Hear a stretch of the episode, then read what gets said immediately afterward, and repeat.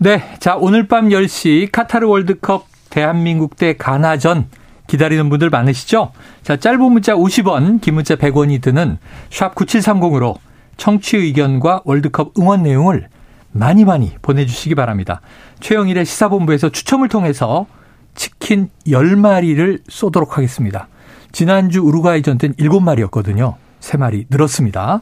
자, 오늘 2부 첫 코너 Street 뉴스 파이터 박영식 에디터 스튜디오에 나와 주셨습니다. 어서 오세요. 반갑습니다. 첫 소식이 월드컵 치킨 전쟁이네요. 그렇습니다. 어, 오늘 또 한 번의 치킨 전쟁을 많은 분들께서 준비하실 텐데요. 우루과이전 때 치킨 배달에 실패하신 분들이 워낙에 어, 많았던 겁니다. 네. 사실 카타르 월드컵 기간 치킨 배달 수요는 그야말로 역대급이라고 하는데요. 네. 어, 지금 또 계절이 겨울이라서 그렇죠. 어, 야외에서 거리 응원 하시는 분들도 분명히 계실, 계실 예, 테지만 예. 방구석 응원 하시는 분들이 당연히 늘 어났기 때문에 그렇고요. 음. 1차전에 이어서 2차전에도 역시 야식을 부르는 밤 10시에 이제 시작이 되기 때문에 그렇습니다. 시간대도 딱 그래요. 맞습니다. 하필이면 딱 그 시간이죠. 어, 온라인에서는 그래서 이번엔 경기 시작 서너 시간 전부터 미리 치킨을 시켜놓거나 어. 어, 치킨이 아니라 그렇다면 다른 메뉴를 공략하겠다. 네. 어, 족발 대전에 참여하겠다라는 분들 많이 쏟아지고 있습니다. 나쁘지 않은데요. 네. 언론에 주목받은 사연을 보니까요. 서울 강동구의 A 씨의 경우에는 음. 가나전 때는 아예 점심 무렵에 치킨을 시켜 놓고 밤에 네. 에어프라이어에 데워 먹으려고 한다는 아. 철통 같은 치킨 방어 계획글이 주목을 받았고요. 네.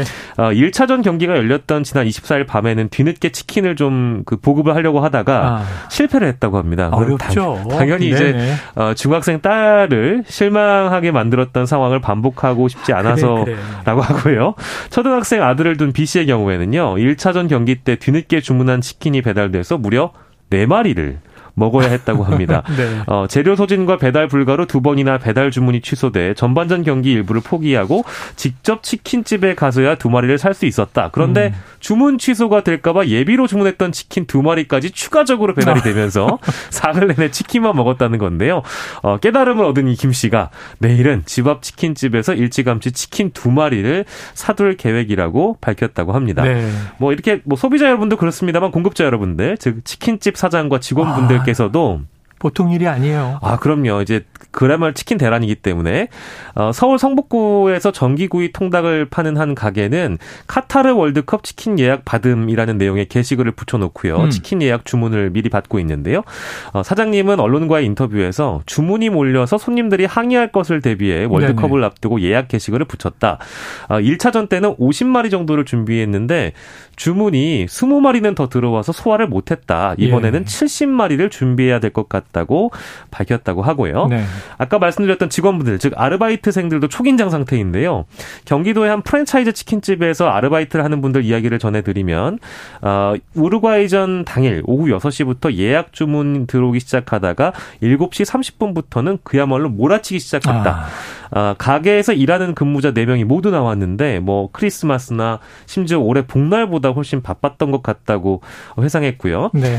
가나전 때는 손님이 더 몰릴 것에 대비해 예전에 근무했던 한 명을 추가로 불러서 같이 일하기로 했다. 그런데 음. 알바생 입장에서는 같은 시급을 받는데도 훨씬 바빠서 불만스럽기도 하다라고 밝혔습니다. 그럴만하네요.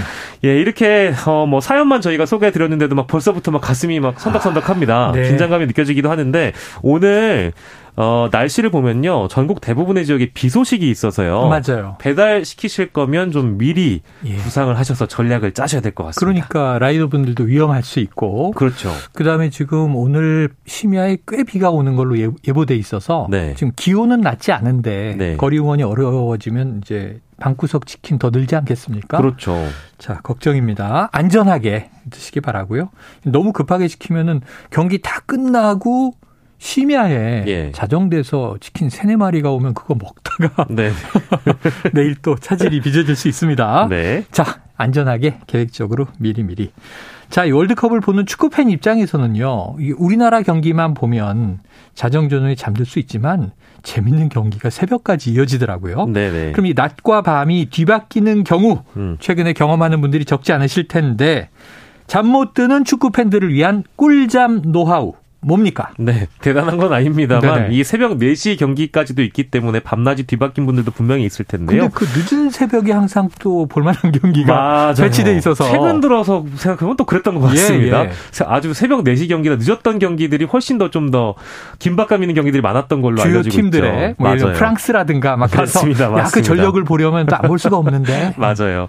그러다 보니까 이제 숙, 수면 리듬이 뒤바뀐 경우들이 많아서 네. 최소한 어, 잠자리 들기 한두 시간 전 전에는 어, 술을 드시거나 담배 피우지 않도록 하는 게 당연히 좋다고 하고요. 네.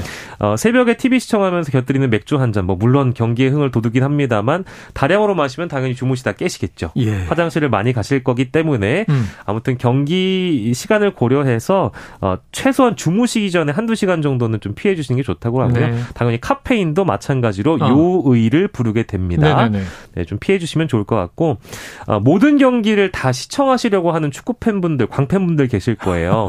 그런데 보시다 보면 우리가 한 3시, 2시 뭐 이렇게 경기 계속 기다리다 보면 어 뭐랄까 잠이 오는데도 참고 4시 네. 경기를 꿋꿋하게 기다리시는 분들 계시잖아요. 네. 그게 수면 습관은 당연히 안 좋다고 합니다. 네. 잠이 잠이 오면 잠을 자자라는 아주 원칙론적 접근을 네. 전문가들이 많이 하시고 계시고요.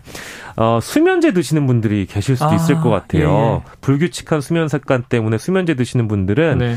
장기간 사용하시면 안 됩니다. 음. 금단 증상 및 의존의 위험이 있기 때문에 어, 권장되지 않고요. 단기간에. 그쳐야 하고 수면제를 사용하더라도 여러 부작용들이 있음을 명심하셨으면 좋겠고요. 음.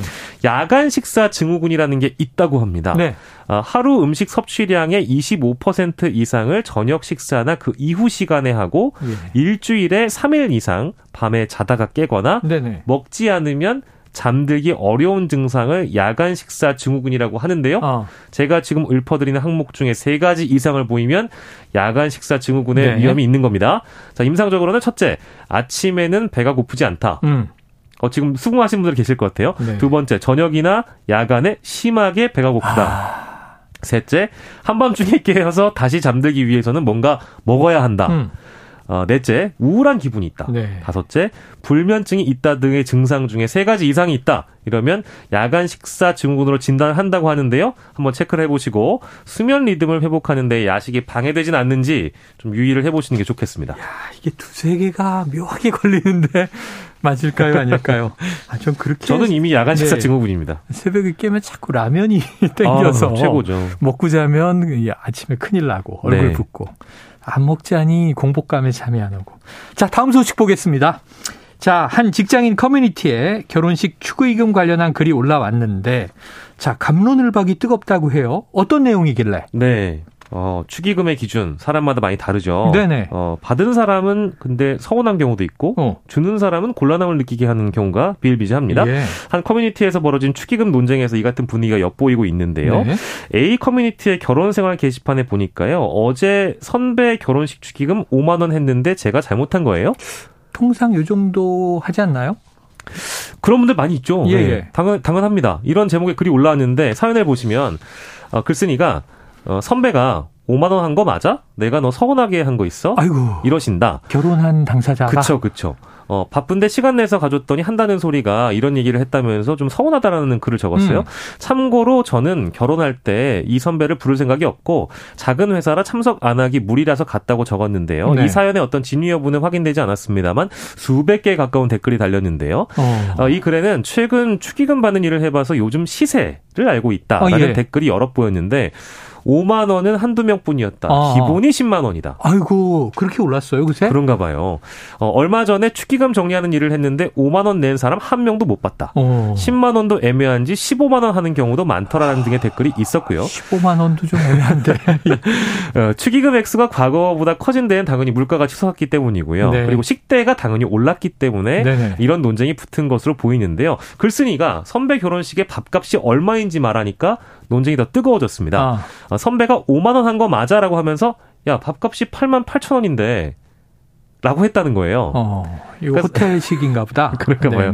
아, 아무튼 밥값이 얼마인지 사전에 몰랐지만 어, 미리 내가 알았다고 하더라도 나는 5만 원을 했을 것이라고 이 글쓴이가 적어서 네. 더 많은 댓글이 달렸습니다. 아, 이 같은 식대를 고려했을 때 결혼식 밥 먹으면 10만 원, 안 가면 5만 원이 국룰이다. 아. 전 국민적 규칙을 뜻하는 신조어 국룰이다. 이런 의견도 많았고요. 네. 반면에 회사 사람은 5만 원이 국룰 아닌가? 아. 누가 식대 8만 8천 원 하는 데서 결혼하라고 등 떠밀었냐? 음. 나 결혼 때 밥값 7만 원이었는데 우리 부서 신입이 5만 원 내고 와준 거 난 기분 나쁘지 않았다. 음. 와준 것도 수고스러운 거잖아라는 의견이 맞섰고요. 네. 요즘 같은 시대에 5만 원 내는 글쓴이도 현실 감각 떨어지고 서운하다는 선배도 쪼잔하다. 아. 라는 양비론도 양비론. 나왔습니다. 네. 어, 축의금이 식대 이상이 돼야 한다는 분들 그런 의견이 있는 분들도 있는데요. 요즘 결혼식 참석해서 밥 먹으면 5만 원 내기 미안하지 않나? 밥값이 8만 8천 원인 거 알아도 5만 원 낼 거라는 건 무슨 염치냐? 어. 나는 친하다고 생각한 회사 사람 두 명만 불렀는데 밥값 8만 원인데 5만 원 내더라. 고마운 생각은 안 들던데라는 의견이 아. 어, 많았습니다. 정말 감론 일박이네요. 그렇습니다. 음. 이에 반해서 식대가 축의금의 기준이 될 수 없다는 사람들은 초대한 손님 밥 한 끼 대접도 못할 정도면 거기서 음. 식을 올리지 말아야 되는 거 아니냐. 어, 주말에 시간 내서 와준 것만으로도 고마워해야지. 축의금 모아서 집 살 거냐.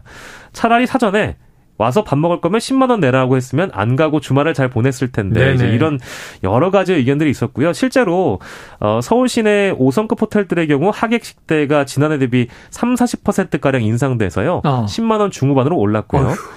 어, 호텔이 아닌 웨딩홀의 경우에도 네네. 서울 강남 지역은 5만 원 이하는 찾아보기 힘든 것으로 알려지고 있습니다. 네. 축의금의 기준은 무엇일까?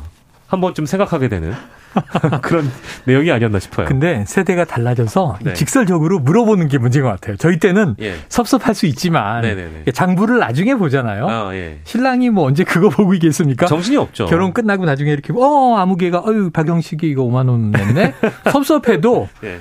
당신 결혼할 때 보자. 네, 네. 그만큼 내주리라 하고 넘어가는 거지. 네. 문자 바로 보내서 네. 섭섭한 거 있어 이러면 어 이거 섬찟할 것 같습니다. 네. 참 세태가 많이 달라졌고요.